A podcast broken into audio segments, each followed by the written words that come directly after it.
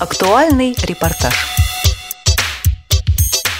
С тридцатого июня по первое июля две тысячи одиннадцатого года в экспоцентре на Красной Пресне при поддержке Департамента социальной защиты населения города Москвы прошла третья международная конференция «Равные права, равные возможности», посвященная созданию безбарьерной среды. Параллельно с ней впервые в России открылась выставка реабилитационного оборудования и технологий, получившая название «Интеграция. Жизнь общества». На конференцию были приглашены делегаты из пятнадцати регионов России, а также восемнадцать экспертов из пяти стран мира. Глава Департамента социальной защиты Москвы Владимир Петросян сказал: «Принято считать, что отсутствие барьеров – это мера, предназначена исключительно для людей с ограниченными возможностями. Однако это не так. Эффективность социальной политики определяется тем, насколько комфортно себя чувствуют все жители города». Напомним, что сегодня в Москве проживает один миллион двести тысяч людей с ограниченными возможностями здоровья. В столице около пятьдесят тысяч общественных зданий имеют статус социально значимых объектов, но из них только пятьдесят два процента приспособлены для инвалидов. Доступность архитектурной среды и транспортной инфраструктуры стали основными темами обсуждения в первый день конференции. Речь зашла и о том, как будет обеспечена доступная транспортная среда во время Сочинской Олимпиады две тысячи четырнадцатого года. Говорит первый вице-президент Международной академии транспорта Виктор Досенко. Часто экспертное сообщество при различных государственных организациях, ну, Дума, не Дума, или это министерство и так далее, ну, выглядят достаточно абстрактно и только обозначено. И в том числе, можно сказать, и по части вот, ситуации, связанной с транспортной дирекцией Олимпийских игр. Если и существует зачастую, то большинство решений принимается в обход этих экспертных групп. Мы тоже в экспертной группе вот, транспортной дирекции Олимпийских игр. Но, к сожалению, мы сталкиваемся с тем, что очень много, и в том числе вот это комплексное обследование, о котором здесь было сказано, ведь, в общем-то, в сферу Олимпийских игр две тысячи четырнадцатого года в Сочи будет вовлечено огромное количество еще транспортных узлов, транспортных, так сказать, инфраструктурных объектов. И не только вот то, что говорили, Сочи не приспособлено сегодня, а и транспортная инфраструктура вот этих городов. Потому что, к сожалению, так формировался Сочи, у него другое было вообще предназначение. Допустим, железнодорожное транзитное сообщение там не предусмотрено. Все железнодорожное транзитное сообщение будет через Москву. Значит, большинство авиационных маршрутов будет через Москву, и здесь еще не назывался город Санкт-Петербург, и Казань, который тоже рассматривается вот в этой сфере. Но это еще более-менее, так сказать, приспособленные в некоторой степени города. Вот. А вот что касалось и того же назывался Краснодар, Анапа и так далее, ну, понимаете, там просто еще не о чем просто даже говорить. И вот то, о чем сегодня, в частности, говорилось, и вот мы в, в книге своей вот большое внимание определили. Строятся новые объекты. Они должны проектироваться уже с учетом интересов или решения вопросов доступной среды, и для этого должны быть соответствующие нормативы, соответствующие стандарты. К сожалению, среди тех же проектировщиков по транспортной инфраструктуре мы специалистов найти не можем. И вот тут тоже опять возникает коллизия такая, что ну, некая закрытая среда, недоступная. И мало того, что вот вас, как наиболее заинтересованных людей, вот, э, имеющих ограничения в мобильности, да, не привлекают к этому.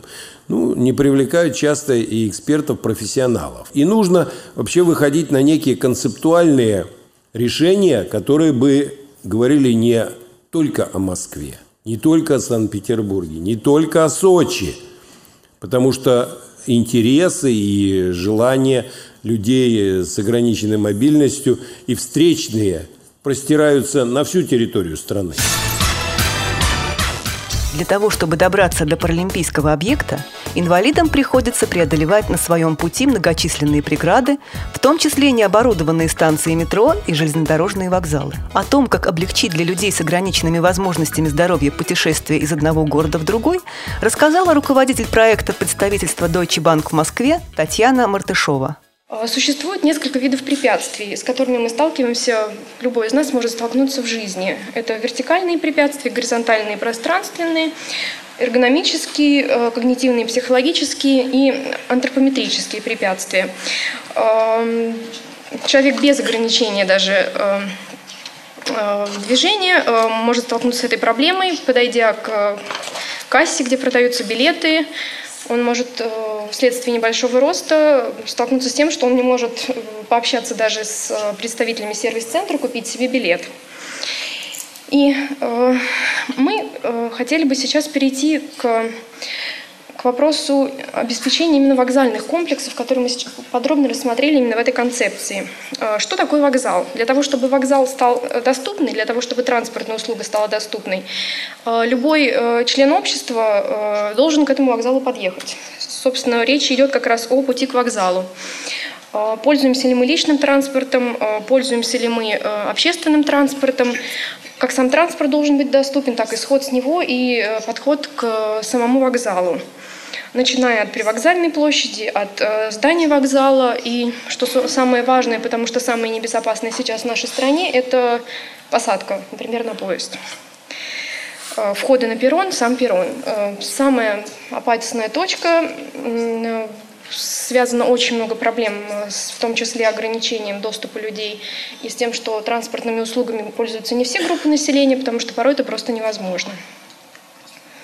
Мы исследовали ситуацию на московских вокзалах, но ситуация на московских вокзалах она отражает, в принципе, ситуацию по всей России. И самые основные проблемы, которые, с которыми мы сталкивались, что доступ для слепых слабовидящих граждан к функциональным зонам вокзала затруднен.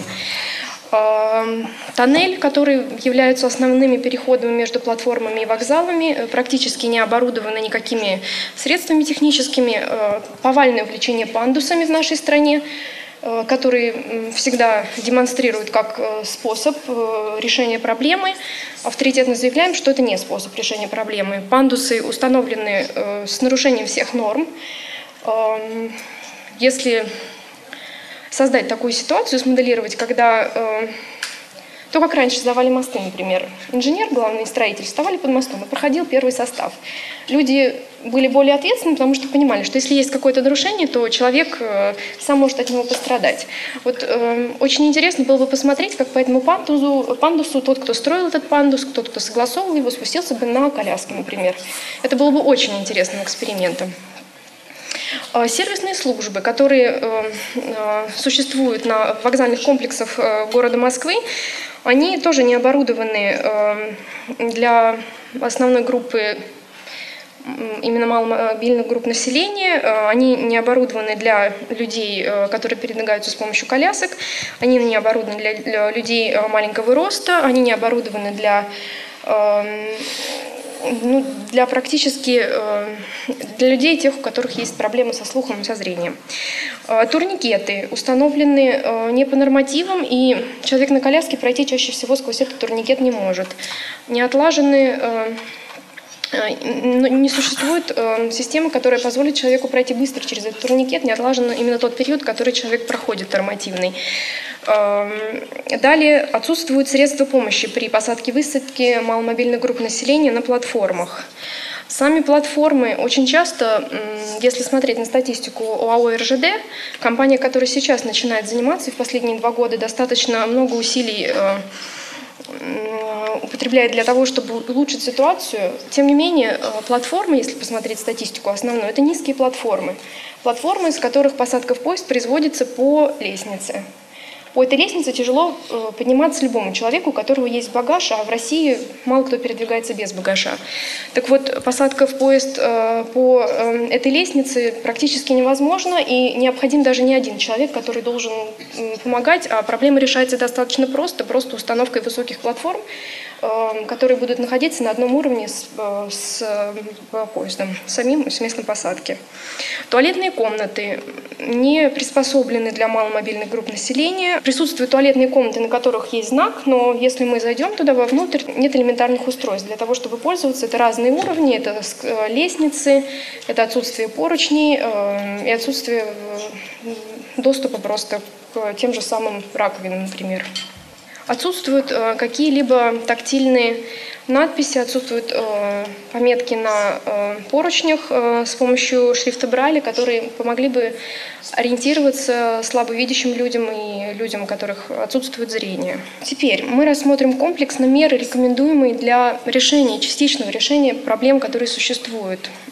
Он состоит из трех комплексов. Это сервис, это универсальный дизайн, это навигация. Сервис – это очень важная часть, потому что начинается, конечно, она с толерантности общества. Начинается с того, что каждый человек должен понимать, что он может оказаться в ситуации, когда ему, возможно, понадобится помощь. Так вот, персонал вокзального комплекса должен быть обучен не только помогать тогда, когда есть потребность, когда его просят об этом, но и сам определять ситуацию, когда нужно помочь, предложить эту помощь для того, чтобы не ставить человека все время в позицию зависимости. Услуги должны быть доступны, доступны для всех одинаково. Услуги должны быть ориентированы именно на потребительскую группу инвалидов и людей с ограниченными способностями. Универсальный дизайн должен обеспечивать свободный доступ всех категорий граждан к функциональным зонам вокзала. И навигация. Она должна быть интуитивно понятной, она должна быть дублирующая, оповещающей, учитывающей возможности всех э, типов пассажиров. Она должна быть безопасной, что прежде всего, э, и она должна обеспечивать пути эвакуации, доступные для всех. Потому что в экстренной ситуации, э, к сожалению, у нас вот, э, маломобильные группы населения, инвалиды, это становятся вообще беспомощные люди, которым... Э, э, которым очень сложно самостоятельно выбраться из этой ситуации. По опыту Германии, какие услуги компания Deutsche Bank, концерн Deutsche Bank предлагает, представляет своим клиентам? Это продажа билетов через специализированные интернет-сайты, которыми может воспользоваться человек слабовидящий, человек, у которого ограничены возможности видеть, читать, звуковая информация существует на этих сайтах. Инновационный дизайн сайта как раз приспособлен для слабовидящих пассажиров. Сервисные пункты на вокзале доступны для всех сотрудников. Дополнительная помощь оказывается сотрудниками ДБ. И это дополнительное обслуживание осуществляется по предварительной заявке. Чаще всего необходимо за сорок восемь часов подавать заявку на обслуживание. Это включает как то помощь человеку при ориентировке на вокзале, покупке билета, сопровождение к поезду. Чаще всего в Германии люди переезжают не на одном поезде, а с пересадками. Оказывается услуга сопровождения по всему пути следования. И родственники, друзья пассажиров всегда уверены в том, что с ним ничего не случится, он не выйдет не там, он не попадет в сложную ситуацию. Если мы посмотрим на то, насколько в двухтысячном году была введена вот эта услуга сервиса и насколько резко возросли потребность, возросла потребность в этих услугах. Если в двухтысячном году вот этот вот сервис-центр обрабатывал двадцать семь с половиной тысяч звонков, то к две тысячи восьмому году это уже было сто шестьдесят пять с половиной тысяч звонков. Услуга востребована, услугой пользуются, она удобна, она помогает людям передвигаться из городов в города, она позволяет получать работу в интересных, нужных сферах для людей. Теперь, что такое универсальный дизайн и его основные принципы. Еще раз скажем о том, что услуги должны быть доступны для всех, передвижение, пользование услуги, услугами безопасно, двери, лестницы, лифты должны быть удобны в использовании всеми пассажирами, посадка в поезд должна осуществляться без посторонней помощи, и справочная информация должна быть также доступна для всех. И сотрудники, персонал вокзала, каждый сотрудник должен знать, в какой ситуации, что, чем он может помочь, и должен сам уметь предложить свои услуги, ненавязчиво, не обижая. В России рекомендуется в первую очередь это установка лифтов, подъемников в тоннеле, потому что тоннели либо конкорсы являются основными средствами перехода от вокзала к платформам. Устройство пандусов, но не тех, к которым мы привыкли, а пандусов, которые должны быть безопасны для людей, которыми может воспользоваться каждый человек без угрозы для собственной жизни, с нормативными углами и так далее установки. Перроны должны быть оборудованы мобильными рампами и э, э, должен работать обученный и толерантный персонал. На примере Курского вокзала мы показали, как вокзал может оборудован быть системами навигации. Это тактильная навигация, которая проходит по всему вокзалу, тактильные полосы, которые идут по полу, которые имеют свое обозначение, ни в коем случае не так, как сейчас в России часто происходит, когда неквалифицированный персонал занимается установкой этих тактильных полос и теряется их значение, и человека слабовидящего вводит напрямую на шоссе вот эти вот тактильные полосы. Это крайне неприемлемо.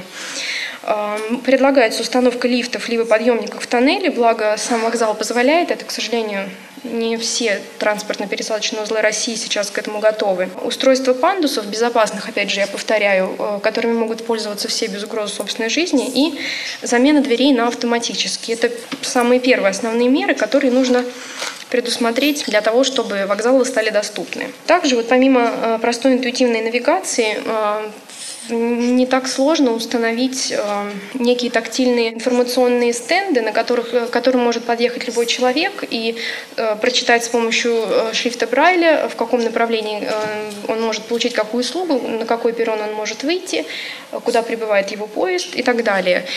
При проблемах, когда речь идет о больших затратах, всегда можно заменить цельный металлический поручень с нанесенным шрифтом Брайля на простые наклейки. Хотя бы на вре- временно это может э, существенно изменить ситуацию. Обязательно должна быть э, понятная система информирования. Указатели не должны противоречить ни в коем случае друг другу, потому что сами мы много раз сталкивались с ситуацией, когда нам приходится ходить по кругу. Мы должны входить в внимание, что люди с ограниченными возможностями и при ограничении времени, э, для них это еще сложнее сделать. Должна, помимо визуальной информации, аудио и тактильные указатели должны быть, должно быть аудио оповещение. И объявления должны быть простые, медленные, чтобы каждый человек, чтобы информация доходила до каждого человека. Нужно оценивать, нужно достигать баланса социального результата и финансовых затрат, но элементарные меры должны быть приняты для облегчения доступа на вокзал. С ответным словом выступил начальник службы технической политики и инноваций дирекции железнодорожных вокзалов филиала эр жэ дэ Ярослав Машенко. Сейчас разработана концепция развития вокзалов страны, которая до две тысячи пятнадцатого года предполагает реконструировать восемьдесят семь вокзалов. Вот из трёхсот сорока, что у нас есть. Значит, по Казани планируется, в связи с тем, что дорога Горьковская вообще планирует модернизацию всего узла Казани, и туда входит наш вокзал. Поэтому вот будет реконструирована сама станция Казань, безусловно. Я имею в виду путевое развитие, платформы. И, собственно, к существующему зданию вокзала, к красному, вот этому старому кирпичному, да, значит, будет пристроен, ну, так планируем, такой конкорд через пути. Естественно, со всеми, так сказать, то, что требуется для маломобильных групп населения. Вот такой конкорс над станцией будет пристроен. Сама станция будет модернизироваться. Значит, по Свердловску новый проект вокзала Екатеринбург. Он пока только в рисунках. Может быть, вам приходилось его видеть. Он такой, как бублик, как я его называю, такого кольцом он будет. Значит, тоже по Свердловску, по всему узлу будет модернизация железнодорожного узла. Это делает Свердловская железная дорога. Выходы, ну, понятно, стрелки, стрелочные улицы и так далее, и так далее. В частности, вокзал. Будет ли вокзал новым? Будет новым. Какой? Вот такой, как я сказал, как бублик или какой-то другой, как мы планируем. Но пока вопрос не решен, пока все это на уровне, на уровне, скажем так, рисунков. По поводу вагонов. По поводу инвалидов, значит, маломобильных групп населения, такие вагоны уже есть. И, собственно говоря, в наших поездах фирменных, я, правда, за вагоны не отвечаю, но могу сказать, и, наверное, уже многие ездили и видели, такие вагоны есть. И, собственно, и с каждым годом все больше, поэтому эта проблема, она существует, конечно, но она, в принципе, решаема. По платформам. Если кто-то думает, что из низкой платформы сделать высокую – это три копейки, то это глубоко заблуждаемся. Цена высокой платформы строительства, ну вот, например, неважно, какой вокзал возьмем, белорусский, будь то, будь то какой, это порядка пятьдесят миллионов рублей. Вот посчитайте, сколько платформ в стране, цену и сколько она это стоит. Поэтому переход от низких платформ на высокие – это вещь, конечно, нужная, но это вещь очень недешевая. И поэтому э, в год в целом дирекция порядка десяти-пятнадцати платформ по всей стране делает. Вы понимаете, что это мало, и мы понимаем, что это мало. Вы слушаете «Радио ВОС». Наш адрес в интернете – дабл ю дабл ю дабл ю точка радиовос точка ру. Одной из тем второго дня конференции «Равные права, равные возможности» стала адаптация музейных экспозиций для посетителей с разными видами инвалидности. Обсуждение открыл генеральный директор Института профессиональной реабилитации и подготовки персонала ВОС «Реакомп» Сергей Ваньшин. Проблемами инвалидов музейные работники в России занимаются уже на протяжении многих лет. Фактически, с момента появления музея в России никогда музейные работники не отказывали во внимании посетителям-инвалидам. Другой вопрос, что эта работа не велась в систематическом порядке, и поэтому инвалид не мог быть уверен в том, что он получит услугу такого же качества и на таком же уровне, как остальные посетители музея. Другими словами, работа в значительной мере велась на энтузиазме. Около десяти лет назад пришла в голову нам такая мысль, что надо бы упорядочить эту работу и, как нам представлялось, продвинуть ее вперед в московских музеях. Здесь, конечно, играет свою роль, свое значение имеет роль личности. И поскольку инициатива эта родилась среди реабилитологов-инвалидов, мы обратились, выбрали музей и обратились в такой музей, который должен был послужить базой для развития нового направления деятельности, совместной деятельности между реабилитологами и музееведами. Поскольку я имею отношение к этому вопросу непосредственно, не стану скрывать, что существенную роль здесь сыграла мой соратник и супруга, который является музейным, профессиональным музейным работником, а также руководитель Государственного Дарвинского музея Анна Иосифовна Клюкина. В то время, когда специальное внимание обслуживанию инвалидов в музеях еще не уделялось, Анна Иосифовна пошла навстречу нашим предложениям и согласилась предоставить территорию Государственного Дарвинского музея очень авторитетной и известной в Москве и России организации, учреждения в качестве площадки для апробации методов обслуживания инвалидов разных категорий и их реабилитации музейными средствами. С начала двухтысячных годов Государственный Дарвинский музей работает в этом направлении. Депутат Государственной Думы, кстати, тотально слепой, доктор исторических наук, член-корреспондент Российской академии наук Смолин Олег Николаевич, с самого начала нашей деятельности горячо поддерживает эту работу. И во время первых еще экспериментальных экскурсий в Дарвинском музее был одним из первых посетителей этих экскурсий, по-моему, это две тысячи третий год. Вообще у нас в последние годы особенно большое внимание уделяется адаптации открытой среды в интересах инвалидов. Особенно это в Москве. Я бы сказал, что работа идет даже бурная. Надо подчеркнуть, что одной из главных целей нашего метода является открыть доступ инвалидам к основной экспозиции музея. Инвалид должен получить возможность знакомиться с основной экспозицией музея наравне с другими посетителями экспозиции.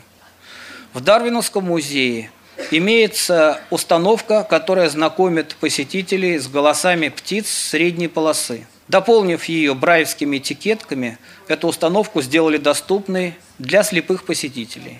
И наоборот, если слепым было интересно прикасаться к фрагментам шкур различных животных, то оказалось, что это не менее интересно и другим посетителям музея, что поняли сотрудники и обеспечили доступ к ним всем посетителям без исключения. В Государственном Дарвинском музее есть коллекция живых насекомых, экзотических. И когда слепым детям дают их в руки, то слепые дети учат родителей, как общаться с этими насекомыми, в том числе и с тараканами, которых, как известно, весьма боятся женщины. Музей умеет работать и с инвалидами с сочетанной патологией. В качестве примера отметим работу со слепоглухими. Инвалиды, которые не видят и не слышат, также получают внимание и специальные экскурсии в случае посещения ГДМ. В две тысячи пятом году во время семидесятипятилетнего юбилея Всероссийского общества слепых нас посетил президент Европейского союза слепоглухих лорд Колин Лоу. Мы также обеспечили ему культурную программу, и он посетил музей, Центральный музей Великой Отечественной войны на Поклонной горе, Государственный Дарвинский музей. Он сказал, что никогда не, не думал, что познакомиться со старыми английскими бронеединицами времен Второй мировой войны лично, и тем более в России. На него большое впечатление произвело посещение Дарвинского музея. Он с удивлением спрашивал, неужели это специально для него была подготовлена эта экскурсия, и никак не мог поверить, что такого рода экскурсии проводятся для всех посетителей музея без исключения. Для нас особый интерес представлял опыт наших коллег за рубежом. Мы понимаем, что в Европе, в Соединенных Штатах работа ведется давно, и у них есть хорошие возможности для ее развития. Поэтому для нас особый интерес представляли наши соседи, восточноевропейские страны, страны Содружества независимых государств. Исходя прежде всего из того, что и у них, и у нас есть единые стартовые условия, стартовые возможности для развития этого направления деятельности. Поэтому мы с особым интересом знакомились с опытом работы наших коллег в Варшаве, в Польше. И отмечаем, что в Королевском замке, в музее Королевского замка в Варшаве, разработана очень интересная методика, которая при ус- в условиях, когда нельзя трогать уникальные экспонаты, позволяет с использованием тактильных экспонатов и дубликатов составить незрячим посетителям музея вполне исчерпывающее представление об экспозиции этого интереснейшего музея. Мы стараемся представлять, пропагандировать опыт, достижения, которые имеются в Москве, поскольку конечная наша мечта заключается в том, чтобы мы могли посетить любой музей в стране, и найти там понимание и поддержку, а самое главное условие, которые позволили бы нам получить максимум информации о коллекции, сокровищах, которые в музеях хранятся. Своим опытом по адаптации музейных пространств для незрячих посетителей поделился президент Национального координационного совета по туризму для всех в Германии, президент Координационной службы по туризму Национальной федерации слепых и слабовидящих Рюдигер Лейтнер. Информацию о музее необходимо, по крайней мере, выкладывать на удобном в использовании веб-сайте, откуда можно будет скачивать аудиофайлы. Там же для тех, у кого нарушено зрение, должны быть аудиогиды и функция, позволяющая сделать все надписи крупнее. Другая моя рекомендация связана с организацией открытых площадок. В непосредственной близости от музеев и выставок должны находиться остановки общественного транспорта. Входная дверь должна резко отличаться на фоне здания, и вращающаяся дверь не должна быть единственным возможным входом. В Германии внутри здания мы используем электронные навигационные системы. До тех пор, пока в музее не появятся такие системы, по всему пространству экспозиции, начиная с входа, должны быть тактильные накладки. Рюдигер Лейтнер, кстати, заметил, что в России для незрячих музейные экспозиции более доступны, чем в Германии. Его порадовала система ориентиров для слепых в Центральном музее имени Зимина, о которой на конференции рассказала старший научный сотрудник Маргарита Корнилина.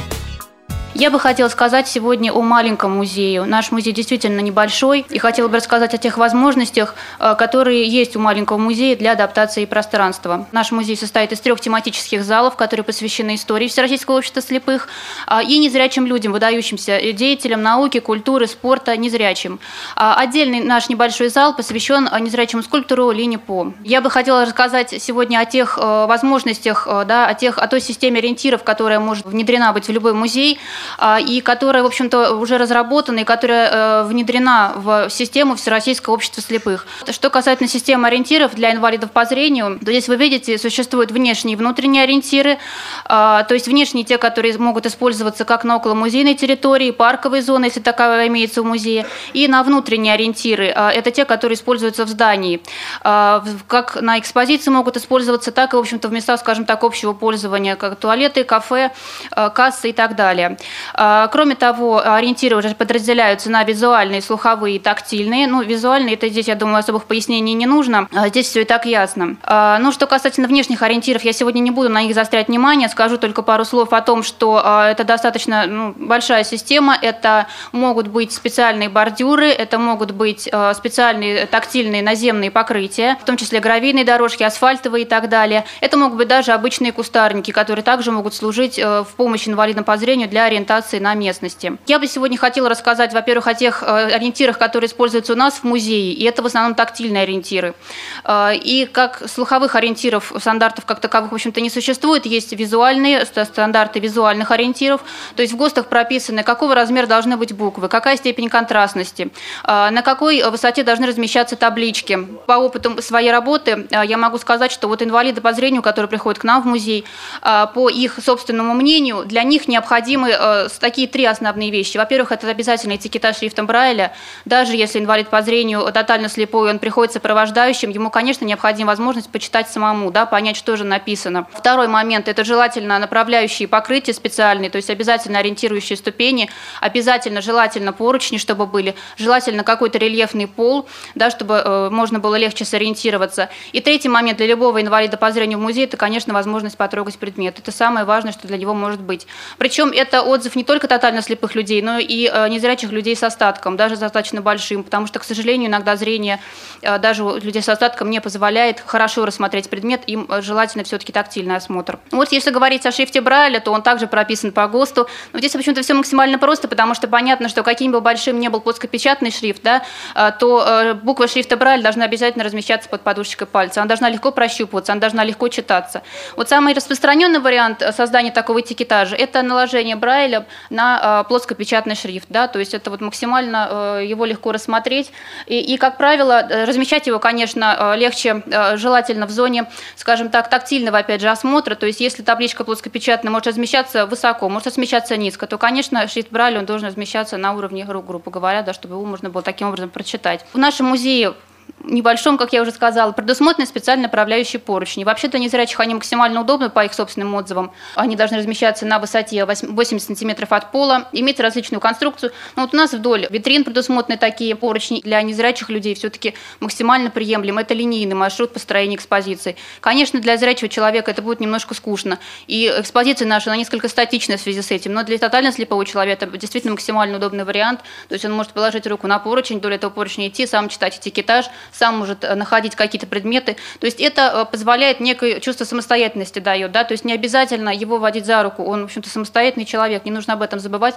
Где-то он хочет сам посмотреть, где-то почитать, где-то что-то подумать, да, свое, что-то представить. Очень важно выделение цветом ступеней, первой и последней ступени. Конечно, в идеале желательно, чтобы первая и последняя ступень также выделялись тактильно, да, какое-то рельефное покрытие, которое бы просто ощущалось при ходьбе. Это удобно для тотально слепого человека. Обязательно вдоль лестницы должны быть поручни специальные, тоже такие же гладкие, без разрыва, по обоим сторонам лестницы обязательно, которые тоже помогают ему просто перемещаться в пространстве. Я бы хотела сказать о таком моменте, который возможен при создании выставки для незрячего человека и который, наверное, будет удобен, опять же, в маленьком музее, это зонирование пространства. То есть выделение зон тактильного доступа отдельно и выделение зон закрытого доступа. С группой незрячих, даже не очень большой, работает несколько человек. Во-первых, конечно, экскурсовод и два обязательно помощника наших сотрудников, которые им просто помогают, да, показывают, что вот мы можем им предоставить. И последний момент, о котором бы я хотела сказать, это вот существование вот таких вот специальных рельефно-графических пособий. Вот это вот макет нашего музея, к сожалению, немножко старая экспозиция, но мы ее не меняем, потому что, да, чтобы рассказываем незрячим людям, а какая у нас до этого была, в общем-то, экспозиция. Здесь все максимально просто, здесь просто витрины, да, объемные представлены, и подписи, названия этих витрин по шрифту Брайля. Вот э, существует спорный момент, нужны ли рельефно-графические пособия, не нужны ли они, объемные макеты, нужны, не нужны. Конечно, каждый незрячий воспринимает по-своему. Но вообще вот э, наши посетители, они этому макету рады, он им нравится. И я хочу сказать, что во многих школах восстановление трудоспособности слепых, э, вот э, ориентации на местности учат по таким макетам. То есть они с ними знакомы, они, в общем-то, не являются для них такими чуждыми какими-то элементами. Своим впечатлением о выступлении Маргариты Корнилиной с нами поделилась Ольга Арсентьева, экскурсовод культурного центра музея Высоцкого на Таганке. Здесь конференция помогла мне составить определенный вот образ музея, который для человека с ограниченными возможностями, особенно для слепых, как он должен из себя представлять. Какие-то моменты были в моем сознании, я тоже занимаюсь этими вопросами в музее, и мы как-то прорабатывали их, но все это было фрагментарно. А вот конференция, она помогла создать вот единый образ, уяснить для меня самой потребности человека, ограниченного в возможностях по зрению.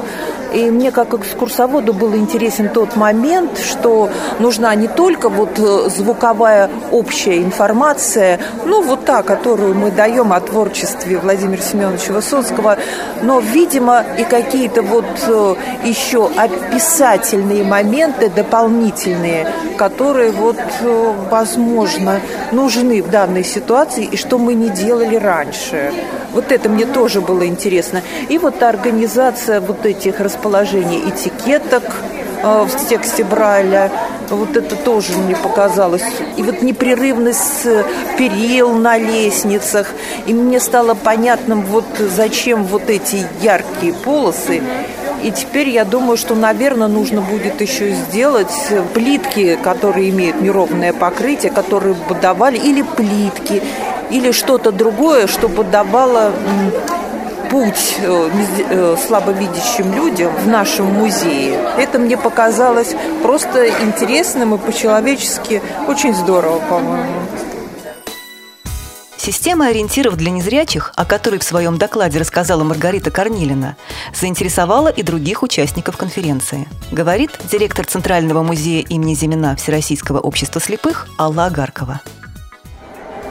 Доклад нашей сотрудницы, старшего научного сотрудника Корнилиной Маргариты Михайловны, вызвал большой интерес. У нее интересен был доклад тем, что конкретно перечисляются те нормативы, те нормы, которые даже ГОСТы, да, приводятся, которые нужно внедрять в музеях для того, чтобы музей был действительно доступен для незрячих. Она очень четко, как бы акцентированно показала те моменты, те новшества, да, введения, которые присутствуют в том числе и в нашем музее, и которые действительно помогают незрячим а, адаптироваться. Одно из ключевых направлений на пути интеграции в жизнь общества людей с ограниченными возможностями здоровья – доступность информационной среды. В этом убежден директор информационного центра ООН в Москве Александр Горелик. Действительно, сама тема доступа к сети всемирной – она вот на наших глазах буквально за последние пять-шесть лет претерпела очень большие изменения. Если она в году две тысячи пятом - две тысячи шестом, когда принималась ООНовская конвенция, она выглядела как достаточно нишевая, чисто техническая проблема, о которой многие и не знали совсем. И вообще вы вспомните, время быстро летит. В пятом-шестом году даже те из нас, кто являются доками с точки зрения путешествия, значит, по сети и, и э, уже фанатиками интернета, все равно и мы, и окружающий нас мир тогда гораздо меньше все-таки находился в интернете. Хорошо это или плохо, это другое дело. За эти годы и сам мир большой все глубже стал погружаться в интернет. И вот эта тематика, она из, повторяю, технической, небольшой, второго плана, что ли, проблемы, она приобрела иной масштаб. Она, конечно же, приобрела свое э, полноценное звучание как проблема социальная, а не техническая, как проблема политическая, если хотите. Изменения налицо. Э, и э, что важно о ней, о, об этой проблематике, об этом пласте вопросов, гораздо больше знают те люди, которые погружены в интернет, это понятно, больше становятся осведомленными о ней вообще граждане, вообще общественное мнение. Политики просыпаются к этой, к этой тематике. В России, может быть, пока меньше, чем в других странах, которые дальше ушли по этому пути, скажем, Великобритания, Соединенные Штаты Америки, некоторые другие э, европейские страны. Китай, надо сказать, очень энергично выглядит. Южная Корея, некоторые другие развивающиеся страны, там, скажем, Филиппины. То есть ситуация меняется. Нам бы, конечно, хотелось, чтобы в России больше уделялось этому внимания и политическими руководителями, и общественным мнением. Вот взять две тысячи десятый год, несколько изменений он принес в пользу темы доступности. Вот сегодня уже пару раз это упоминалось, скажем, джи три ай си ти, она вместе с Международным союзом электрос- и электросвязи выпустила очередной полезный полезное исследование, доклад, который называется «Инструментарий для политиков». Выступления экспертов по теме ай ти-технологий вызвали у слушателей ряд вопросов, в том числе к менеджеру по социальным проектам компании Microsoft Юлии Сарвира и к директору-распорядителю глобальной инициативы за инклюзивные информационно-коммуникационные технологии Акселю Леблуа. Кацан Игорь Федорович, директор Института приборостроения, Санкт-Петербург. У меня вопрос к представителю фирмы Microsoft.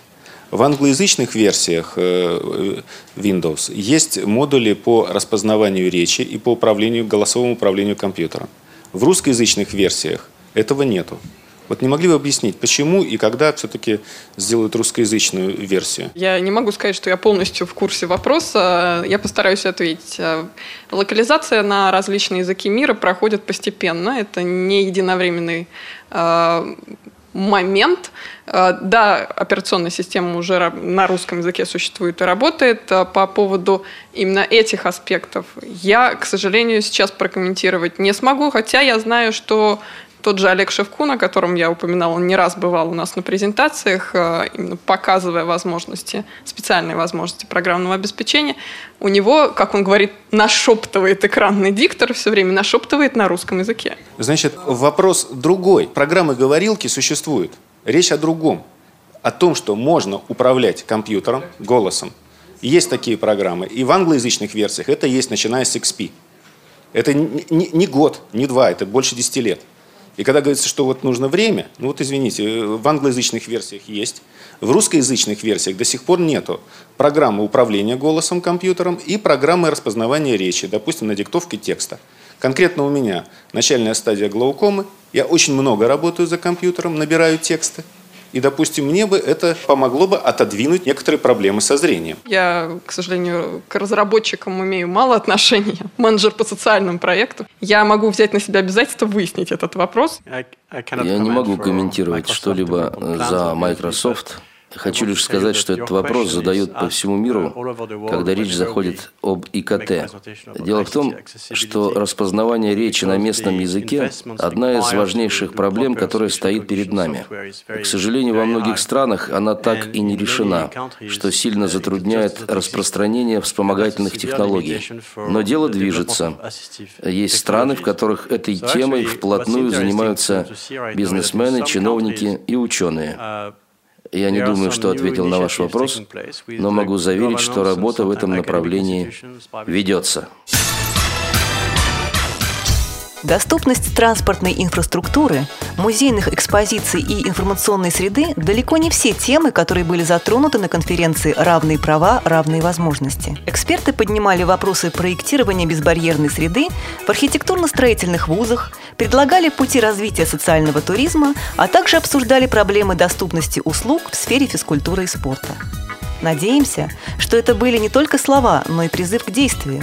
И в скором времени мы сможем увидеть на территории России больше музеев, доступных для инвалидов по зрению, светофоров, оснащенных звуковыми сигналами, а также новые программы, позволяющие незрячим пользоваться компьютерными технологиями наравне со всеми. На конференции «Равные права, равные возможности» работали корреспондент Елена Колосенцева и звукорежиссер Анна Пак. С вами была Мария Ильинская. До новых встреч в эфире «Радио ВОС».